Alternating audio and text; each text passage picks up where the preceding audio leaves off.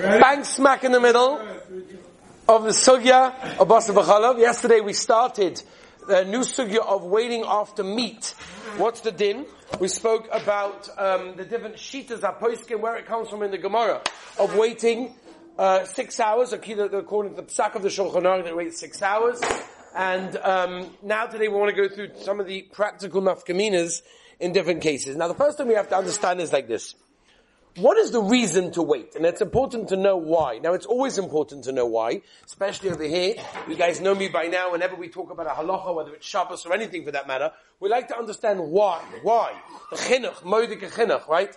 It's so important to explain the time taimei mitzvahs, to understand why we're doing what we're doing. We're not robots. We're learning Ahava Rabbah now in the Siddur. And we talk about how the Rabbi Shalom, we ask the Rabbi we want to keep the Torah and do the mitzvahs, not because we have to, not because we're robots, because we want it, we understand it, it's geschmack, it's refreshing. Right? So, when it comes to every halacha, we like to understand a little bit of why. What's pshat? So what is it? It's a durabonon that we know. Why is it that we have to wait Whatever it is that you have to wait, let's not get involved. We'll call it six hours for, you know, for argument's sake, not getting involved in yesterday's share. Why do we have to wait after eating meat?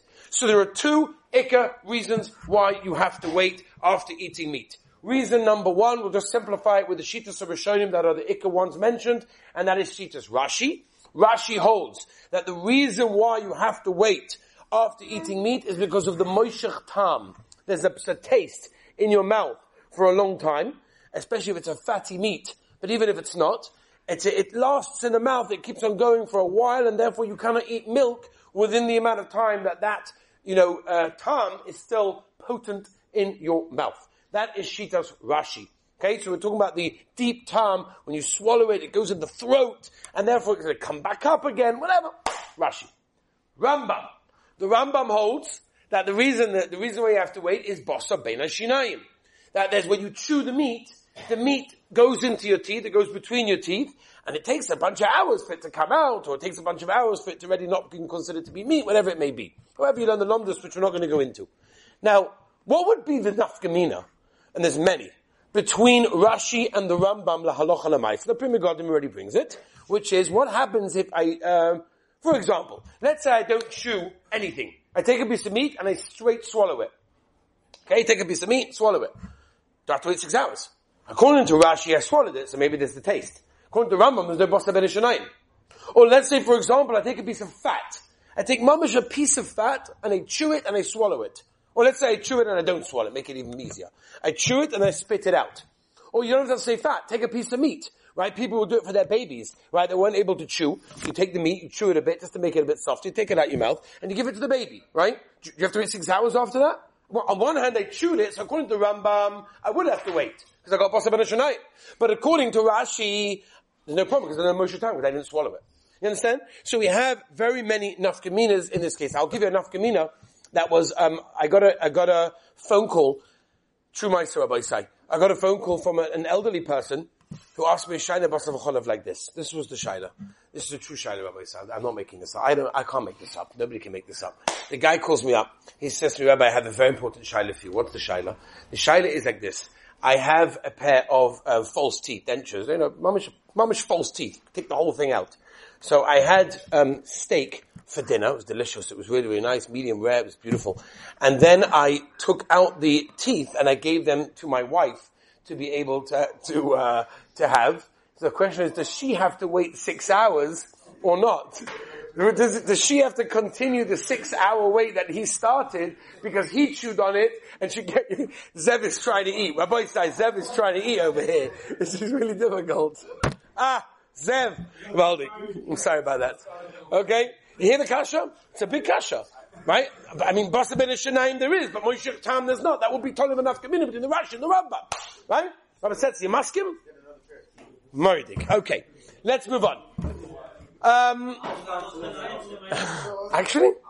Okay, fine. Um, we'll talk afterwards. Sponsorships available for another pair of uh, dentures. okay.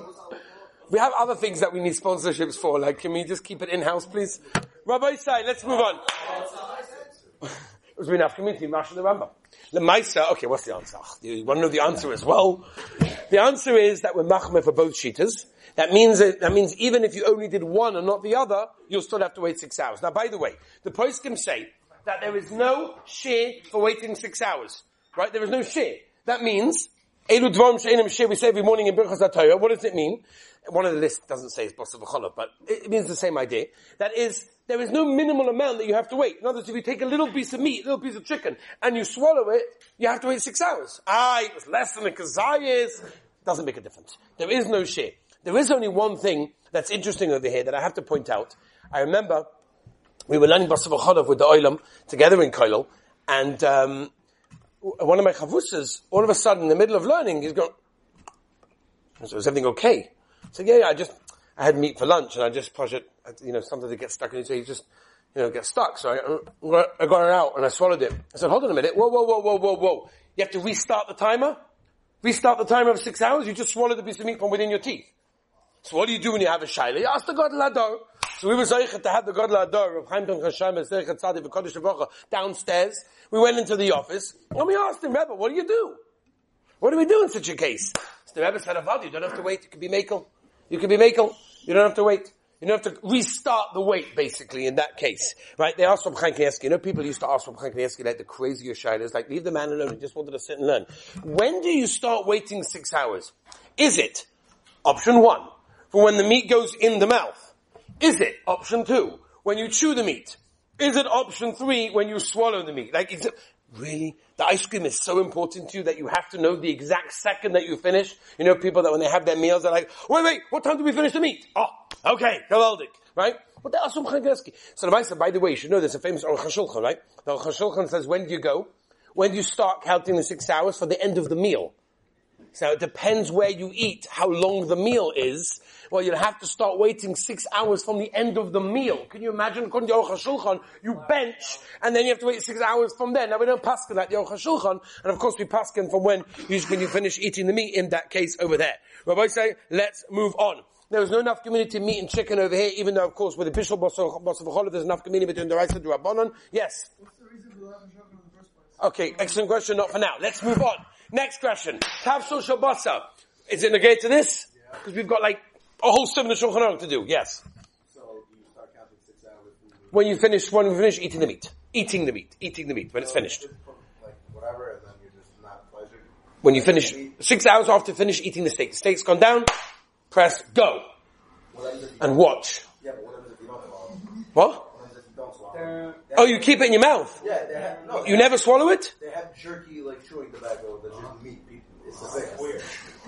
No. New level of gashmias. I know. Beef jerky chewing tobacco. Yeah, it's like Never. Me boots. I don't know. That's that's so chian. I hear. I don't know. You don't swallow it. Okay, we have to talk about it.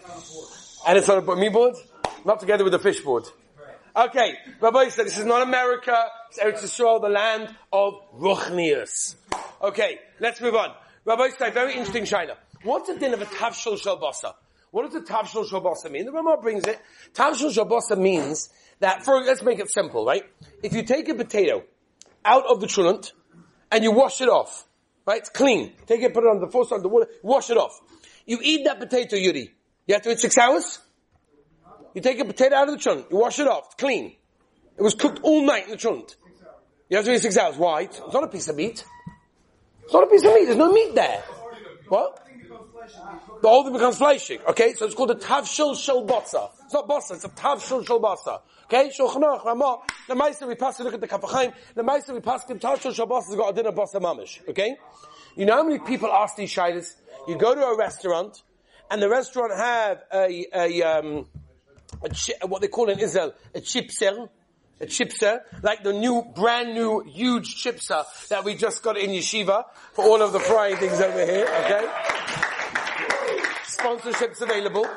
Anyway, so the question is, if you go to a place where they're frying steaks, schnitzels, whatever it is, and you get french fries from there, do you have to wait six hours after the french fries in the restaurant? Yes or no? So the answer is that's called the tavshil shalbasa. Because the oil had meat fried in there, and therefore when you take the french fries and you fry it in there, that's obviously included, and that's going to be a problem. Okay?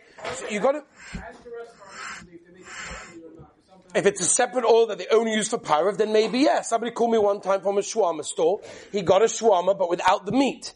Other he just got the vegetables. He didn't want to have meat, whatever. He got a pita. It doesn't be fleishing. He got a pita with, with hummus and tchena, and he got the salad, but he didn't get any meat. But the problem is that sometimes there's meat hanging around, or maybe the tongs. They use the same tongs that they use for the, for the shawarma, that they use also for the vegetables. So it could be that there's meat inside of there. You know, again, it'll be a shiloh of a suffix, right?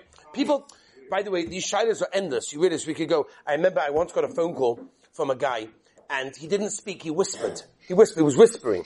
So uh, is everything okay?